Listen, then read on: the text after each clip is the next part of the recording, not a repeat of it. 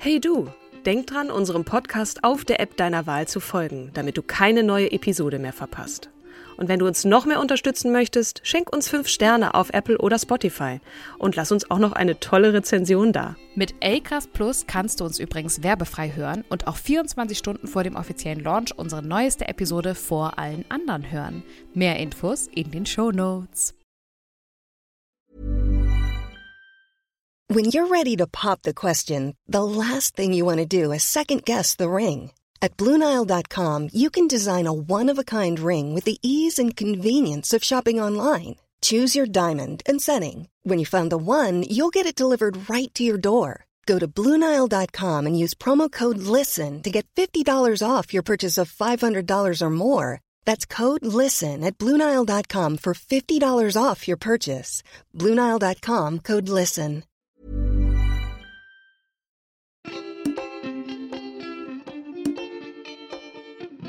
Hallo und herzlich willkommen bei Starke Frauen, dem Podcast, in dem wir euch jede Woche beweisen, was Frauen so alles leisten und geleistet haben.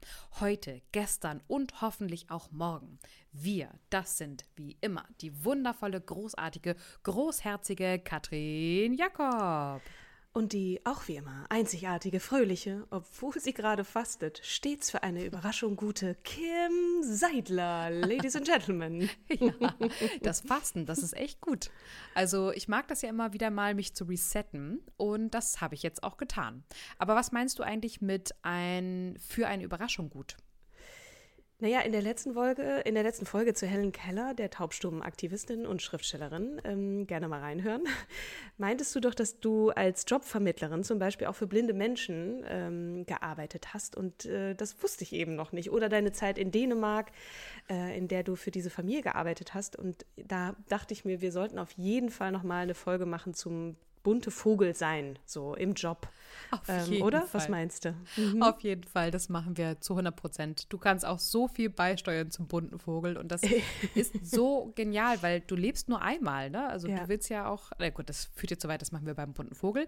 Ähm, was machen wir heute, Katrin? Welche Frau stellen wir heute vor? Ich wollte nur ganz kurz sagen, es gibt auch einen wirklich tollen Podcast, den ich auch nur empfehlen kann. Der heißt nämlich Alles auf Anfang. Darin mhm. berichten Frauen, wie sie sich beruflich und auch privat komplett neu erfunden haben. Zum Beispiel die Schlagersängerin Cindy Berger, die heute Seniorenbetreuerin ist. Oder Jenny Elvers, die ihr vielleicht auch noch kennt, die von ihrer Alkoholsucht und dem Entzug berichtet.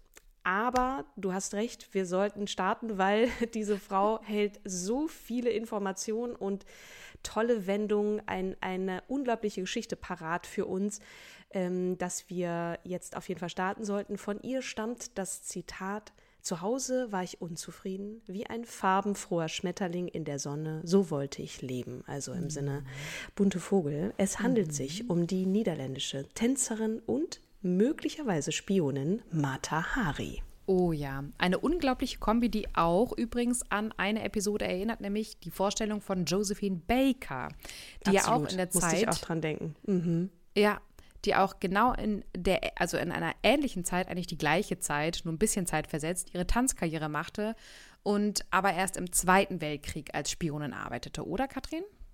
Genau, wir sind jetzt ein bisschen früher ähm, mhm. in den Niederlanden. Also ich hatte den Namen auch erstmal dem gar nicht, dem Land gar nicht zugeordnet. Äh, nee. ähm, war auch völlig, also ich hatte den Namen schon mal gehört und war total entwaffnet auch von, von dieser Geschichte. Ähm, Matahari ist ein Künstlername, der im Übrigen malaiischen Ursprungs ist und Sonne bzw. Auge des Tages bedeutet. Oh, oh toll. Ja, ne? Matahari steht übrigens, um das in den historischen Kontext einzubetten, für die Rolle der Frau im langen 19. Jahrhundert. Historisch eingeordnet in, in die Zeit des Umbruchs, des Kolonialismus und der durch den ausgebrochenen Ersten Weltkrieg gesteigerten, äh, der gesteigerten Emanzipation der Frau. Mata Hari ist ein Paradebeispiel für das sich verändernde Rollenbild in dieser Zeit. Aber fangen wir erstmal von vorne an. Ja, Als Kindheit, Klassiker. Genau, Klassiker. Als Margarete in Leuwarden geboren wurde, war Holland ein zutiefst puritanisches Land, wo Frauen den Männern untergeordnet und ein gottgefälliges Leben als Ehefrau, Mutter und Familienbetreuerin zu leben hatte. Man legte also keinen Wert auf die Eigenständigkeit der Frau, sondern eher auf ihre Unterwerfung. Das war die Devise der damaligen Zeit. Also die Frau hatte ja. zu gehorchen. Nicht nur in den Niederlanden, ne? Nee. Welches Jahr sind wir denn gerade? Äh, ach so, ja. Da komme ich jetzt hin. Warte doch einmal. Entschuldigung. Geboren wurde Matahari als Margareta Gertruida Zelle am 7. August 1876 in Leuwarden in Friesland. In ihrer Geburtsstadt gibt es übrigens seit den 90er Jahren im Friesischen Museum eine Matahari-Kollektion mit einer Dauerausstellung. Mhm. Und auch eine Matahari-Stiftung, die sich die Rehabilitation von Matahari zum Ziel gesetzt hat. Warum sie rehabilitiert werden musste, das ja. erzählen wir euch in dieser Episode. Ich bin schon ganz aufgeregt. Es gibt so viel Cliffhanger in dieser Folge. ja. Ähm, sie ist das erste Kind und auch das, die einzige Tochter des Hutmachers Adam Zelle und seiner Ehefrau Antje van der Meulen. Er ist ein reicher Kaufmann, sie ist Hausfrau. Und somit ist sie in eine reiche Kaufmannsfamilie reingeboren. Mhm. Die Mutter Antje hatte javanische Wurzeln. Ich weiß gar nicht, ob ich es richtig ausspreche, aber ja, genau, Japanisch. Genau, richtig. Ne? Von Java, ne? Wo mhm. liegt Java? Äh, Indonesien. Ah, ist eine indonesische Insel. Also ihre Familie. Also Kolonie, holländische mhm. Kolonie oder niederländische Kolonie, ne, zu der Zeit. Genau. Mhm. Mar Margarete hatte drei jüngere Brüder, Johannes Henderikus und die Zwillinge Arianne und Cornelis Könrad.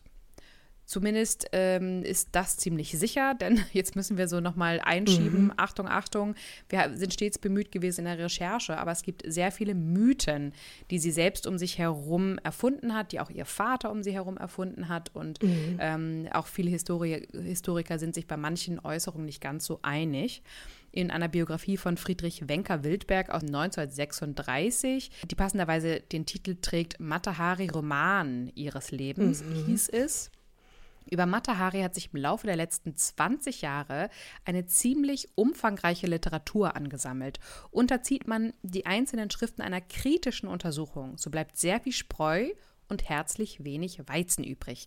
Ja, man wundert sich geradezu, dass über eine Frau, die immerhin eine Zeit lang im hellen Rampenlicht der Öffentlichkeit gestanden und Behörden, Presse und Literatur beschäftigt hat, die widerspruchvollsten und unwahrscheinlichsten Geschichten verbreitet wurden. Das, was jetzt also kommt, ist unter Vorbehalt der Faktenlage. Ne? Und wie du gerade schon sagtest, Kim, wir haben uns stets bemüht, da auch äh, das ein oder andere Mal dagegen zu setzen. Und wir haben uns auch im Vorwege dann so da ausgetauscht, so, um, ist das jetzt richtig, können wir das sagen? Also immer bitte unter Vorbehalt. Mhm. Margareta oder auch Gret, wie sie damals genannt worden sein soll, hatte eine ziemlich bewegte und auch interessante Kindheit mit einem Vater, der das Geld liebte und es auch gern ausgab. Er ließ sich angeblich auch äh, Baron nennen, ohne adlig zu sein. Also hatte irgendwie eine, eine äh, Faszination auch äh, für, für das Adelsgeschlecht. Ähm, das färbte auch auf seine Tochter ab, mhm. diese Faszination. Ähm, sie hat sogar mal, ach, eine kleine witzige Anekdote, es gibt viele übrigens in ihrem Leben, einen Antrag gestellt bei der Königin, der äh, Surprise natürlich ähm, abgelehnt wurde. Das soll auch ziemlich sicher so gewesen sein. Also das ist nicht eine, eine Legende, sondern es gibt tatsächlich auch einen Schriftwechsel, den man in diesem besagten Museum, das du gerade erwähnt hast, auch einsehen kann. Ja, also, sie hat also sehr viel Schriftwechsel mit dem Papa gemacht, ne? Ja, mhm. genau. Ähm, aber in dem Fall auch ähm, vermutlich mit der Königin. Also dieser, dieser mhm. Brief mit der Königin mhm. ist da zu sehen. Der Vater ähm, musste irgendwann Insolvenz anmelden. Ich glaube, da kommst du auch gleich nochmal dazu. Der hat sich da irgendwie verspekuliert ähm, und ähm, die Familie musste von einer Villa in eine Wohnung umziehen und das Ansehen war ruiniert und auch die Ehe. Ähm, und da muss ich auch ein bisschen an dich denken, nicht, dass du ungefähr so viel äh, gemeinsam hast mit Matahari. Aber Nein, auch, aber ich, ja. same ja. hier. Redest du gerade über meine Historie? Ja, genau, genau. Wie du erzählt hast auch, dass ihr, also dass dein Vater dann irgendwann ähm, auch in Geldnöte kam als mhm. Geschäftsmann und dann eben auch dieser soziale Abstieg dann für euch oder auch dann insbesondere ähm, für dich und deine Mutter sehr, sehr schwer war, natürlich auch für ihn, aber ähm, da äh, gerne mal auch wieder in äh, ein, eine, ein Hinweis auf äh, die beiden Folgen, die wir über uns gemacht haben. Ja. Wir machen sehr viel Werbung für uns, aber oh ich Gott, fand hallo. einfach, es ist auch immer wieder schön, äh, da nochmal reinzuhören. Ähm, nochmal kurz zurück zur zu Gret ähm, oder Margarete. Ähm, die ging nicht so besonders gern zur Schule äh, und war auch selten da, brachte dann auch noch schlechte Noten mit nach Hause, also vor allem in der Grundschule. In einem Zeugnis soll wohl auch gestanden haben, wie das bei uns so in der Grundschule ist, ne? Ähm, wenn dann so eher ähm, beschrieben wird, wie sich das Kind verhält, ist dengelig vertroken. Also ich, wir, wir bitte, also wenn, wenn jemand zuhört, der, der Holländisch oder Niederländisch spricht, bitte seht es uns nach. Wir, ich, wir können das nicht so gut. Auf jeden Fall übersetzt heißt das, ist vermutlich verzogen. Ähm, also als, als ungehorsames Kind äh, da auch schon auffällig geworden. Ja, sie ist vom Papa ja wie eine Prinzessin behandelt worden. Ja, ne? Mhm. ja, der liebte seine Tochter auch. Was sie aber liebte, waren Sprachen. Sie lernte super gerne äh, und auch nämlich Englisch, Französisch und Deutsch. Und das sollte ihr auch später helfen, einerseits und andererseits, und Achtung, hier noch wieder der Cliffhanger, auch zum Verhängnis werden. Mhm. Der war gut, Katrin. Mhm. Ähm, ja, es ist auch nicht weiter verwunderlich, dass Margarete keine Lust auf Schule hatte, denn zum einen war da die Trennung der Eltern. Mhm. Na, der Vater hatte sich, der hatte äh, an der Börse mit Aktien sich, hatte gut gepokert und ist dadurch reich geworden, hat aber leider, leider weiter gepokert, mhm. wenn man mhm. Pokern sa äh, dazu sagen kann, und hat das ganze Geld halt wieder verzockt. Ja. Das hat die Ehe nicht ausgehalten. Und der Vater ist dann nach Amsterdam gezogen und die Mutter ist dann 1890, als sie 14 Jahre alt war, an Tuberkulose gestorben. Mhm. Also die Mutter nicht 14, sondern. Ähm, nee, als die Tochter 14. Die Tochter, mhm. ja. Ja. danke, danke für den Hinweis. Lehrerkind-Kommentar.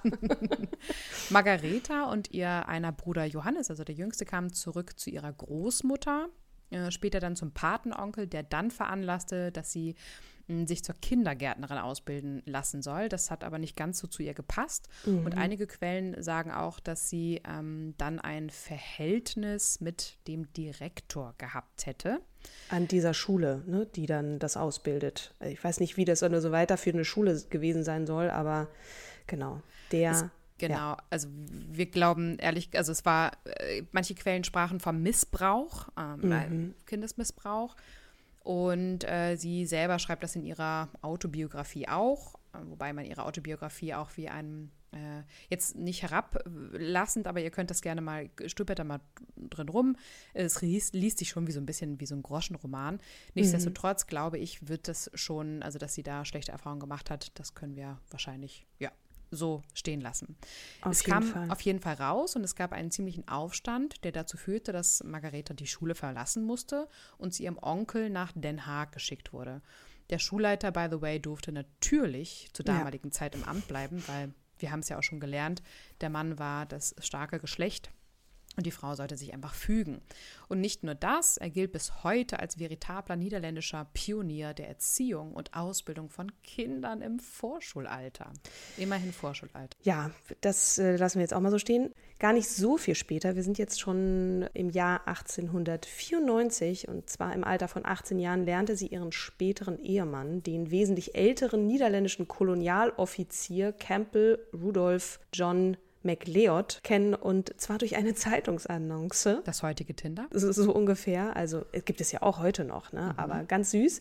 Darin stand auf jeden Fall: Offizier auf Urlaub aus Niederländisch-Indien sucht junge Frau mit liebenswürdigem Charakter zur Eheschließung. Also der kommt gleich zum Punkt und sie denkt, yes, ist zwar kein Adliger, aber auch nicht schlecht.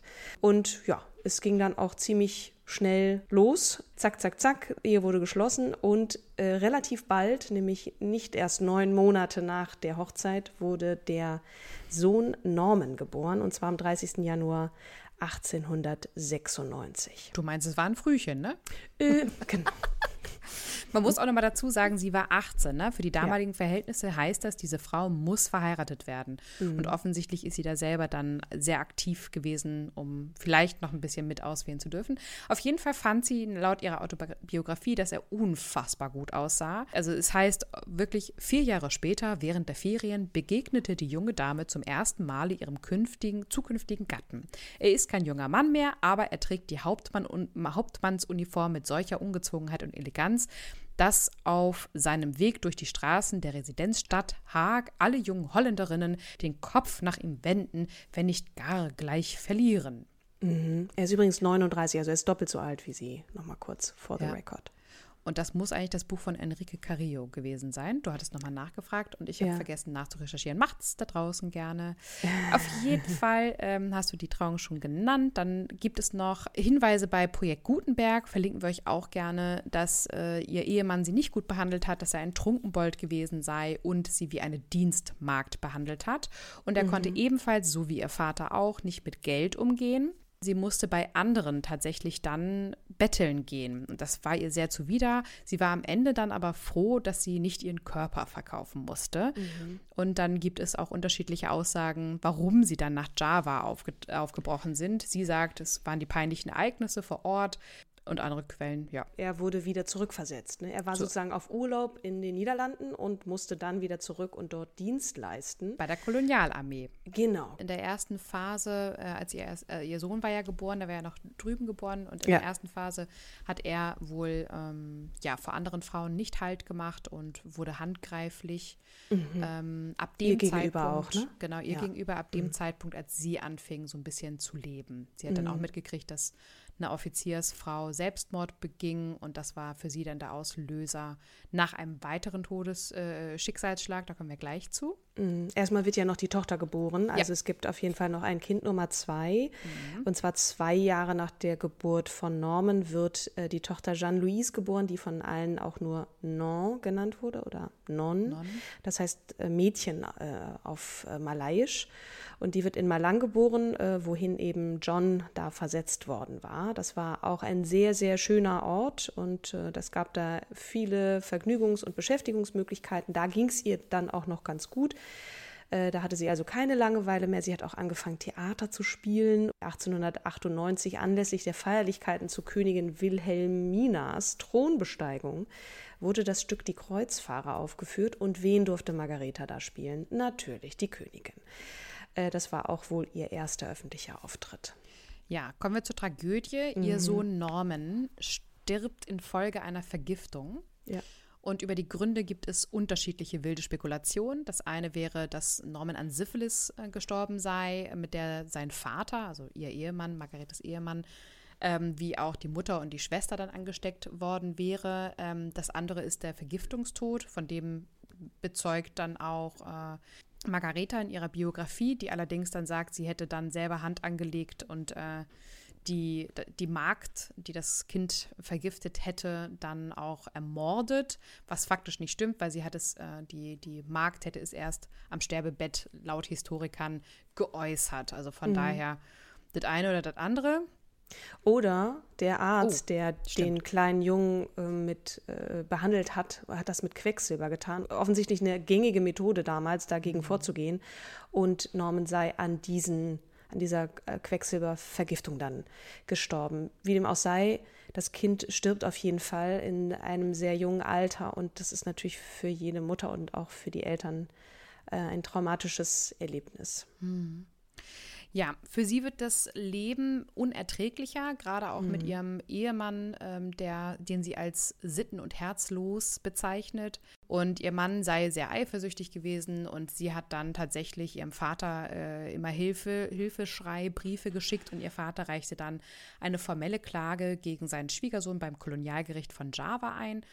Und ähm, zur selben Zeit gibt er seiner Tochter auch den Rat, sie möge Zeuge, Zeugen sammeln für die empfangenen Schläge. Mit mhm. dieser Hilfe würde sie dann leicht die Scheidung einreichen können. Das war für Frauen nicht so einfach zur damaligen Zeit.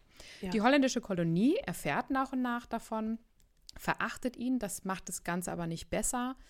Das Verprügeln einer Ehefrau stand damals übrigens äh, ja noch nicht unter Strafe. Ja. Genau. Also Wahrscheinlich Dann, nicht nur in, in Holland beziehungsweise in deren Kolonien nicht, sondern auch überall sonst. In mhm. Deutschland auch nicht. Dann äh, kehren sie zurück nach Amsterdam. Hier gibt es auch zwei Varianten. Hier wird gesagt, das eine wäre der Ruhestand von ihm und das andere ist, ähm, dass der MacLeod, also der John, entscheidet, einfach nach Amsterdam zu gehen. Aus welchen Gründen weiß man mhm. nicht. Auf jeden Fall wird dort dann der Antrag auf, äh, äh, auf Scheidung von äh, Margareta eingereicht und verhandelt. Das Jahr 1901 geht jetzt zu Ende und das Ehepaar bleibt trotzdem weiterhin beieinander. Und liegt aber auch ein Stück weit daran, dass die Scheidung selbst drei Jahre noch dauerte. Und er ihr auch da noch relativ lange das Leben zur Hölle gemacht hat. Mhm. Auch obwohl sie sich dann räumlich dann trennten. Er ist zum Beispiel eines Tages dann einfach weggegangen mit der Tochter auf dem Arm und ist nicht wiedergekehrt. Sie war sehr verzweifelt. Man kann sich das auch sehr gut, oder wir können uns das, glaube ich, sehr gut vorstellen. Mhm.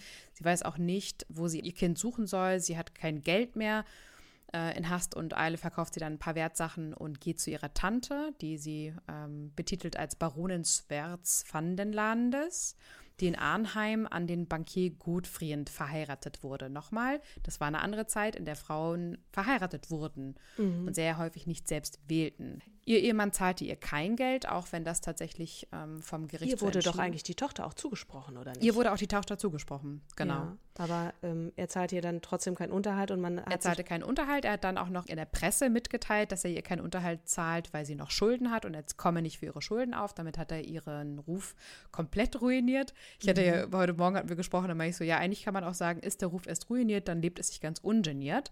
Das hat sich Margarete dann nach ein paar ja. Jährchen auch gedacht. Vielleicht, aber sie ist auch geflohen. Ne? Sie ist auch ja, ja. erstmal weg. Ähm, genau. wohin, das sage ich gleich. Erst, erst ist sie noch zu ihrem Vater, der hat dann sie unterstützt. Also die Tochter ist dann zum Vater gekommen, weil sie auch von, von drei Gulden und also wie soll sie ihre Tochter noch durchbringen? Mhm. Also hat der Vater dann auf ganzer Linie gewonnen, wenn man das mal so verächtlich sagen darf. Mhm. Also der Vater der Tochter, nicht ihr Vater. Ja, der Vater oh. ihrer Tochter. Der Ehemann, der Ex-Mann. Ja, ja, ja. Ach, John. The John. Was, also man könnte jetzt sagen, sie kann auch voll verzweifeln und jetzt alles hinwerfen und sagen, okay, was, was nützt es denn? Ich ergebe mich meinem Schicksal. Aber es ist mitnichten so, denn sie beschließt, aus der wirklich schlimmen Situation dann einem Traum nachzugehen. Also sie, sie möchte nach Paris. Da ist es, äh, das ist das Jahr 1903 und erstmal mit der ganz simplen, vielleicht auch naiven Vorstellung, ich gehe dahin und ich starte eine Karriere als Mannequin. So, ne? Mhm. Französisch kann ich ja, also hin da. Der Plan ging erstmal nicht auf, wie man sich vielleicht auch denken kann. Sie schlägt sich so ein bisschen durch mit, mit Jobs, Gelegenheitsjobs, steht Modell für Maler, bekommt aber irgendwie nicht so richtig Fuß an die Erde und, und kehrt erstmal frustriert wieder zurück in die Niederlande. Also sie reist echt wirklich äh, ja. viel hin und her, um es dann ein Jahr später wieder zu versuchen. Ja, ähm, Alternative dazu, eine andere Quelle hat dann auch noch gesagt, sie hat allwöchentlich Drohbriefe ihres Noch-Ehemannes bekommen, worauf wir schließen können, dass sie nicht damals schon als Matahari gestartet ist, sondern mhm. unter ihrem Klarnamen Margareta. Ja. Äh, und da ist er ausgerastet und hat gesagt, hör auf, meinen Namen in den Dreck zu ziehen, sonst sperre ich dich in ein Kloster. Das klingt komisch, aber sie hatte mhm. unfassbare Angst davor und ist dann selbst zu Verwandten in Nymwegen geflohen, um sich vorerst vor, äh, vor der Welt zu verschließen. Mhm. Dann hat sie es aber 1905 nicht mehr ausgehalten und debütierte dann als Mata Hari tatsächlich, ähm, ja. als äh, in Paris. Diesmal so ein bisschen noch drumherum erzählen, weil diese ja. Geschichte, diese Entstehungsgeschichte, wie Mata Hari geboren wird als Figur, ja. ist auch wirklich toll und ich liebe das so. Ne? Also vor allem auch da wieder aus der Not eine Tugend. Diese Frau hat unglaublich viel Fantasie und, und äh, wirklich, wenn, wenn man denkt, es geht nicht mehr, kommt von irgendwo ein Lichtlein her. Das ist bei ihr so der Fall gewesen, finde ich. Ja. Sie hat sich eine Bühnenfigur ausgedacht und mhm. hat aus auch ihrem Aussehen, das ja doch sehr exotisch, äh, äh, zumindest für Mitteleuropäer wirkte oder gelesen wurde, äh, dann eine, eine Figur gemacht, die äh, eine indische Tempeltänzerin mit Schleier und Kostüm. Es hat natürlich auch geholfen, dass sie äh, dann getanzt hat, sich dabei ausgezogen hat, ne? wirklich auch sehr grazil auf der Bühne da eine Riesenshow hingelegt und hat. Und das Bühnenbild, Katrin, da muss ich ja, auch noch mal ja, kurz ja, drauf eingehen, ist ja das Museum der Religionen. Ah. Ein, ein, Im Tempel der orientalischen Religion selbst, vor dem unergründlichen Lächeln eines großen goldenen Buddhas. Also sie selbst hat sich noch in einem perfekten Bühnenbild inszeniert. Ja, das, äh, also Choreografin, Bühnenbildnerin und alles, also da, da kommt dann die Fantasie auch wieder äh, hoch. Der Vorteil war auch, ne, ist es jetzt Buddha, ist es Shiva, ist es wer auch immer von den, von den drei äh, Göttern, äh, die der Hinduismus äh, so hergibt, damals wusste ja keiner so richtig Bescheid. Ne? Die mhm. haben auch alles geglaubt. Also dieser ja. Plan ging auf, weil sich eben auch niemand mit indischen oder indonesischen Tänzen oder auch der Kultur auskannte. Dieses Aussehen, diese, diese Kostüme und, und all das hat man, man hat sich einfach verzaubern lassen wollen. Ne? Ja. Und dann hat sie sich auch Geschichten überlegt und die Fantasie des Publikums angeregt. Und Paris stand wirklich Kopf. In Spiegel Zeitgeschichten heißt es dazu, so etwas hatte Paris noch nicht gesehen. Aus anmutigen Gesten wurden leidenschaftliche Windungen und am Ende stand vor den entrückten Damen und Herren der Gesellschaft eine nackte Schönheit. Mhm. Also ich halte noch mal fest, ja. Zwischen 1903 und 1905 äh, ist dann die Margarete Gertrud gestorben. Ja, ja oder das Leben endete als, als ja. Margareta. Die Matahari ist dann geboren mit ihren exotischen Tänzen. Genau. Korrekt? Mhm. Richtig, genau. Jetzt kommen die Geschichten, woher sie das hat, ne? Ähm, finde ich auch, was sie sich ausgedacht hat. Erzähl, ja, du. ich finde aber auch so krass, die Leute waren hinterher total enttäuscht, dass sie doch keine Hindu gewesen sei. Ja. Weil sie überall erzählt hat, sie sei eine Eingeborene, eine Hindu, stamme aus dem Süden Italiens, von der Küste von Malabar, aus der heiligsten Stadt Jaffnapatam, die aber gar nicht an der Malabar-Küste, sondern auf Ceylon liegt. Und ihre Familie besteht, bestehe aus, ähm, bestünde aus Mitgliedern der Kaste der Brahmanen, also der obersten Kaste Indiens. Sie sei in der unterirdischen Halle des Gottes Shiva, einer der drei Götter des Hinduismus, wie Katrin schon sagte, aufgewachsen und von den Kindesbeinen an in rituellen Tempeltänzen unterrichtet worden, die sie zu Ehren der Götter Tag für Tag nun tanze. Das ist doch wunderschön, oder? Man will doch auch so ein bisschen da ähm, äh, hinters Licht, also nicht hinters Licht, man, man, möchte doch auch belogen werden so ein bisschen. wenn das die Geschichte ist, man will das doch glauben und natürlich ist man enttäuscht, wenn dann rauskommt, sie ist es gar nicht. ja, aber was verkauft sich auch besser, ne? Also ja, das klar. verkauft sich total, weil das ist neu, das ist anders, das ist äh, ähm, First, First Mover sozusagen. Niemand will hören, ja, Entschuldigung, ich bin eigentlich eine geschiedene Ehefrau aus Friesland, äh, die von ihrem Ex keinen Taler kriegt und jetzt äh, für die Deppen tanzen und strippen muss. Ja. Also, das möchte keiner hören, das verkauft Nein. sich halt einfach nicht so gut. Ja, also das Publikum liebte diese mysteriöse Figur und Matahari genoss die Aufmerksamkeit, feierte Erfolge, hatte Affären, unzählige Liebhaber und Liebhaberinnen, äh, Liebhaberinnen. Fortan beherrschte sie übrigens auch die Männer und nicht mehr umgekehrt. Ne? Wir mhm. erinnern, was ist die historische, der historische Kontext. Sie, die nie einen Beruf gelernt hatte, erkannte, dass mit ihrem Körper, ihrer Schönheit und ihrem ererbten Bewegungstalent sie die Ma Männer manipulativ an der Nase herumführen konnte. Mhm. Ja, Ach, das, herrlich. Ja. Das ist so ein bisschen Genugtuung jetzt gerade, ne? Vor ja. allem, was du so erzählt hast, wenn man sich so die Ehe dann auch nochmal so vor Augen führt in der Zeit und dann diese Schönheit, die ja wirklich auf der Bühne steht, etwas erhöht über die anderen. Sie schaut ja auch von da oben herab ja. und liebt das auch ne? und geht und, darin auch auf. Das finde ich, find ich schon ja, toll. Und mhm. schafft es wirklich, sich gekonnt in Szene zu setzen. Ja, die wird eine Marke und, und damit auch ihr unabhängiges Leben zu führen. Ja. Na, Sexualität und Liebe spielen eine große Rolle, mhm. die sie zwar nie richtig gelernt und ausgelebt hatte, aber sie waren hier auch häufig Mittel zum Zweck. Ja. Ja. Dann die großen Varietés, also es ging ab. Sie hat wirklich ja. die große Karriere gemacht. Äh, die Begeisterung schwappte über in andere Länder. Sie tanzte in Monte Carlo, Wien, Berlin und in der Weltstadt Wiesbaden. Und Immerhin Landeshauptstadt, ne? Es ja. ist nicht Frankfurt. und nicht nur sich selbst in Szene setzen, sondern auch die Presse zu bespielen, war ein großes Talent von ihr. Ne? Wenn jetzt mhm. gerade mal ein bisschen Stillroter See war bei der Presse, dann hat sie einfach irgendwie erzählt, sie heirate jetzt oder sie ist äh, verlobt mit Hans und Franz und dann bums, wurde sofort wieder über sie berichtet. Also die wollte aufhören. Das bedeutet, wenn ich jetzt mich verheirate und irgendwo anders hingehe, dann kann ich ja leider nicht mehr tanzen. Und die Presse war dann, oh nein, Mata Hari geht von der Bühne.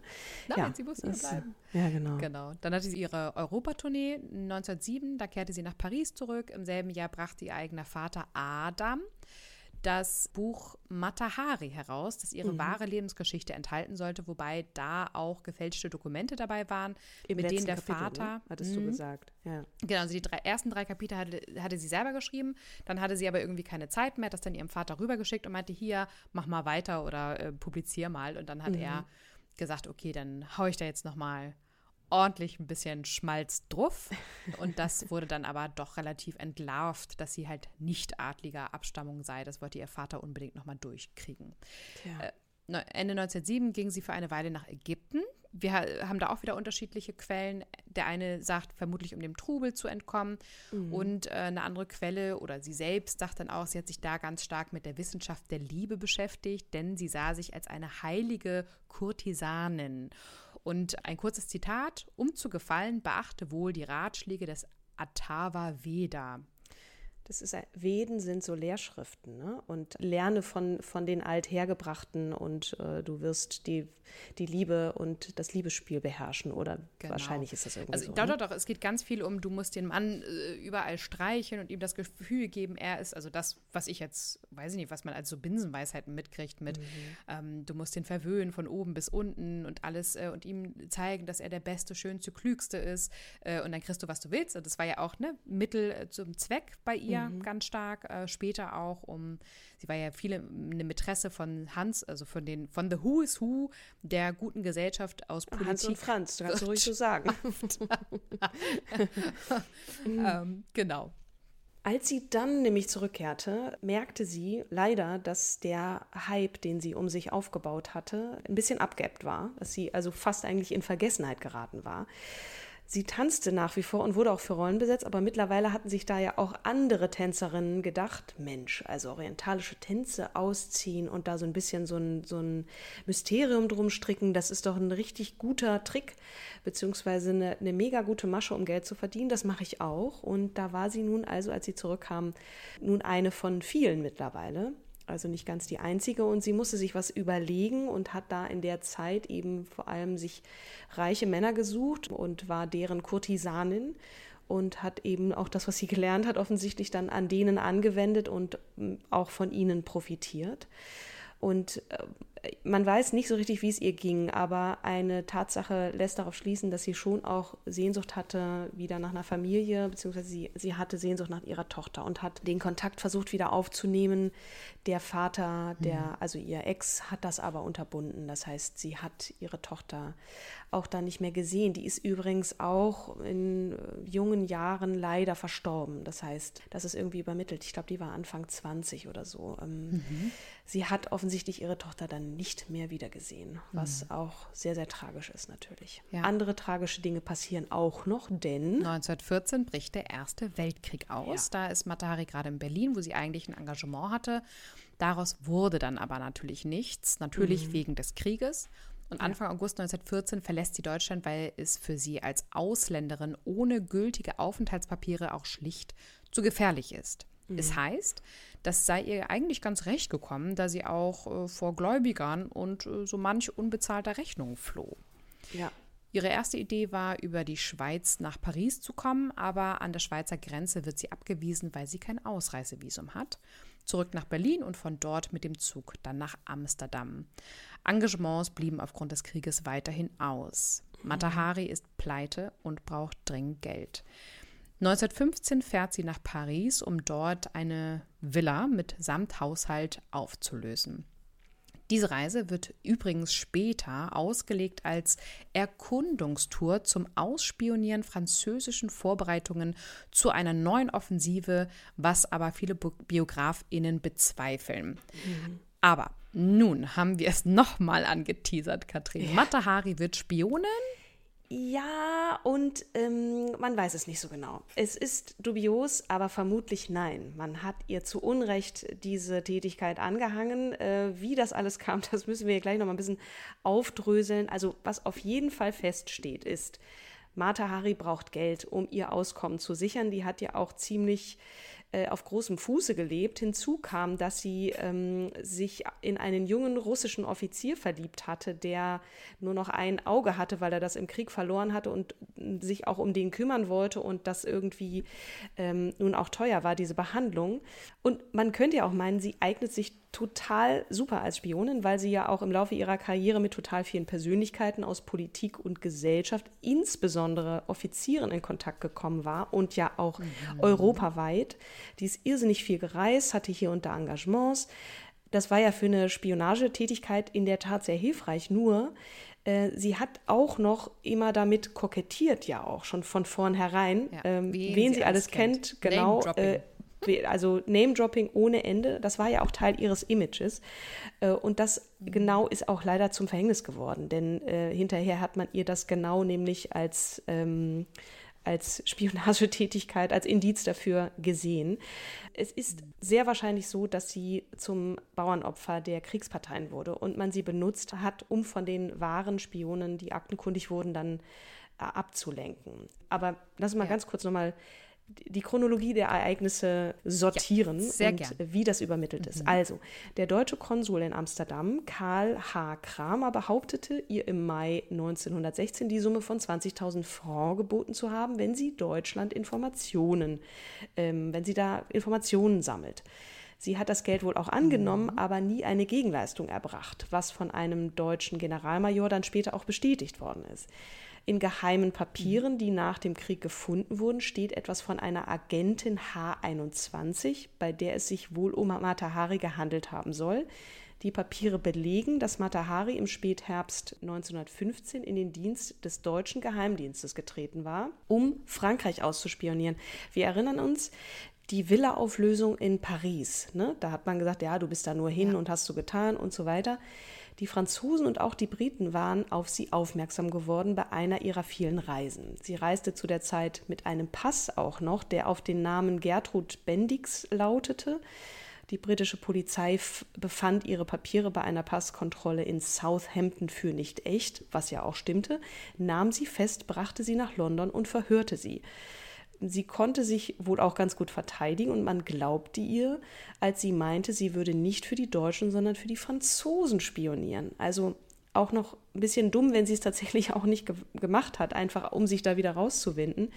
Man entließ mhm. sie auch, informierte aber die französische Geheimpolizei über die verdächtige Tätigkeit der Tänzerin.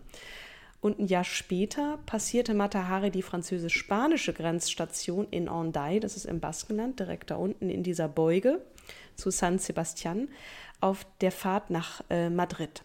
Dort traf sie angeblich den deutschen Offizier Arnold Kalle, um persönlich zu berichten. Inhalt ist mir jetzt nicht bekannt, was, aber diese Information telegrafierte dieser Herr Kalle an den Kramer in Amsterdam. Ihr seht schon, es wird ein bisschen mhm. verworren. Und dieses Telegramm wird vom britischen Geheimdienst abgefangen und entschlüsselt. Und prompt warnt dann auch London die französische Spionageabwehr vor Matahari und sie wird unter Beobachtung gestellt. Und wirklich minutiös, jeder Schritt wird protokolliert. Und die Berichte über sie lesen sich tatsächlich auch wie eine Soap, weil sie natürlich auch das Leben genossen hat, obwohl es Krieg war. Aber nichts davon reichte auch wirklich, um sie festzunehmen. Also keine wirklich verdächtigen äh, Moves, die sie da gemacht hat. Man wusste nur, dass sie im neutralen Ausland mit Deutschen verkehrte und mit ihnen chiffrierte Briefe austauschte. Und man hat quasi nur darauf gewartet, dass sie einen Fehler macht. Und die Briten und Franzosen, die waren da in ständigem Austausch. Der Leiter des französischen Kriegsministeriums stellte ihr dann schließlich eine Falle. Und zwar, die ging so. Er gab ihr die Namen sechs belgischer Agenten, die sie aufsuchen sollte. Fünf von ihnen standen im Verdacht, irreführende Meldungen zu liefern. Der sechste arbeitete für Frankreich und Deutschland. Und zwei Wochen nachdem Matahari von Paris nach Spanien abgereist war, wurde letzterer, also der für Frankreich und Deutschland arbeitete, von den Deutschen erschossen. Mhm, und die, die, anderen fünf, nicht. Ne? Genau. Ja und das war mm. eben für den Typen, der ihr diese Falle gestellt hatte, der Beweis, dass sie im Namen der, der deutschen Militärbehörden eben arbeitete und den Namen dieses belgischen Offiziers verraten hatte. Hui. Mhm. Spannend. Ich sitze hier wie so ein fünfjähriges Kind und lausche deiner ja. Worte. Aber bevor wir es jetzt noch komplizierter machen, fassen wir die letzten Tage ja. nochmal zusammen. Am Morgen des 13. Februar 1917 wird Matahari in einem Hotelzimmer in Frankreich festgenommen und in das Frauengefängnis Saint-Lazare gebracht. Erst fünf Monate später wird ihr der Prozess gemacht. In der Zeit ist Matahari ihrer ganzen politischen Verbindungen äh, mhm. stets bewusst und denkt sich, na, irgendjemand holt ja. mich hier schon raus. Sie ist da sehr überzeugt. Das Militärgericht befindet sie der Spionage für Deutschland und somit, somit des Hochverrats für schuldig. Am 25. Juli 1917 wird sie mhm. zum Tode verurteilt. In unserem Lieblingsbuch Good Night Stories for Rebel Girls heißt es, noch vor dem Erschießungskommando schickt sie den Soldaten einen Luftkuss zu. Sie starb, wie sie gelebt hatte, furchtlos und frei. Vor allem, wenn man bedenkt, dass sie vermutlich zu mhm. Unrecht verteilt wurde. Bis heute gibt es nämlich diverse Bemühungen, wie eingangs schon berichtet, sie zu rehabilitieren. Vor allem ihre Geburtsstadt Leuwarden und die Matahari Foundation, die sich zu einer Matahari-Arbeitsgruppe zusammengefunden hatten. Gerd Kopmanns, der Vorsitzende, sagt, Matahari lag falsch. Sie nahm Geld von den Deutschen, sie hat allerdings nie richtig spioniert. Weder für die Deutschen noch mhm. für die mhm. Franzosen. Sie kam zu dem Schluss, Zitat, dass die Tänzerin nur Spielball verschiedener Geheimdienste gewesen war und aufgrund ihres Wissens um eventuell kompromittierender Details über hochrangige Politiker ja. sterben musste. Ja, sicherlich ist Matahari nicht das Paradebeispiel einer modernen, emanzipierten Frau, aber alleine ihr Leben zwischen den Welten, die sie alle kennengelernt, doch ich, wir vermuten mal nicht mhm. verstanden hatte, verschafft ihr einen Platz unter den großen Frauen des 19. und 20. Jahrhunderts. Sie nahm vorweg, was erst nach dem Zweiten Weltkrieg Usus wurde. Die weibliche Unabhängigkeit gegenüber der männerdominierten ja. Gesellschaft. Amen. Also ich bin dann auch immer so ein bisschen hin und her gerissen ne, zwischen dieser Faszination und dieser, dieser, ich werfe mich rein, total mutig, ne? ich mache das jetzt alles, dieses Rumreisen, dieses ins Leben werfen, wirklich das, das hat mich äh, super beeindruckt. Und andererseits auch dieser, mhm. dieses Spiel mit dem Feuer musste irgendwann ihr zum Verhängnis werden. Ne? Ich habe diese, diesen Begriff heute schon ein paar Mal verwendet. Also sie die Wahrscheinlichkeit, das, die Wahrscheinlichkeit ja, war genau. groß. Ne? Sie mhm. hat, sie hat diesen, diesen Tanz mit dem Feuer, also wirklich auch sinnbildlich geliebt und dann bis zum Tod wirklich da auch alles aus dem Leben rausgeholt, was, was ihr, ihr möglich war. Punkt. Es gibt viele weiterführende Literatur, ein paar davon werden wir in die Shownotes packen, aber ja. genau. Mein ja. Lieblingsautor Paul Coelho, der hat ähm, ein schönes Buch auch über, geschrieben, über sie geschrieben, Die Spionen mit dem Titel. Bin ich auch gespannt, habe ich noch ja. nicht gelesen, aber da freue ich mich schon drauf. Liebe Kim, es wartet eine weitere großartige Frau auf uns in der nächsten Folge. Wen haben wir da in, im Köcher? Die Jute Steffi Graf. Ah, Stefanie Graf will sie heute genannt werden, aber oh, aus äh, Verbundenheit zur guten alten Tenniszeit der 80er und 90er Jahre bin ich dafür, dass wir sie wieder Steffi nennen. sie möge uns verzeihen. Ich freue mich sehr auf die nächste Folge. Bis dahin bleibt gesund und munter, äh, seid lieb zueinander und bis dann. Du auch, liebe Kim. Viel Spaß noch beim Fasten Danke. und bis dann. Bis dann. Tschüss.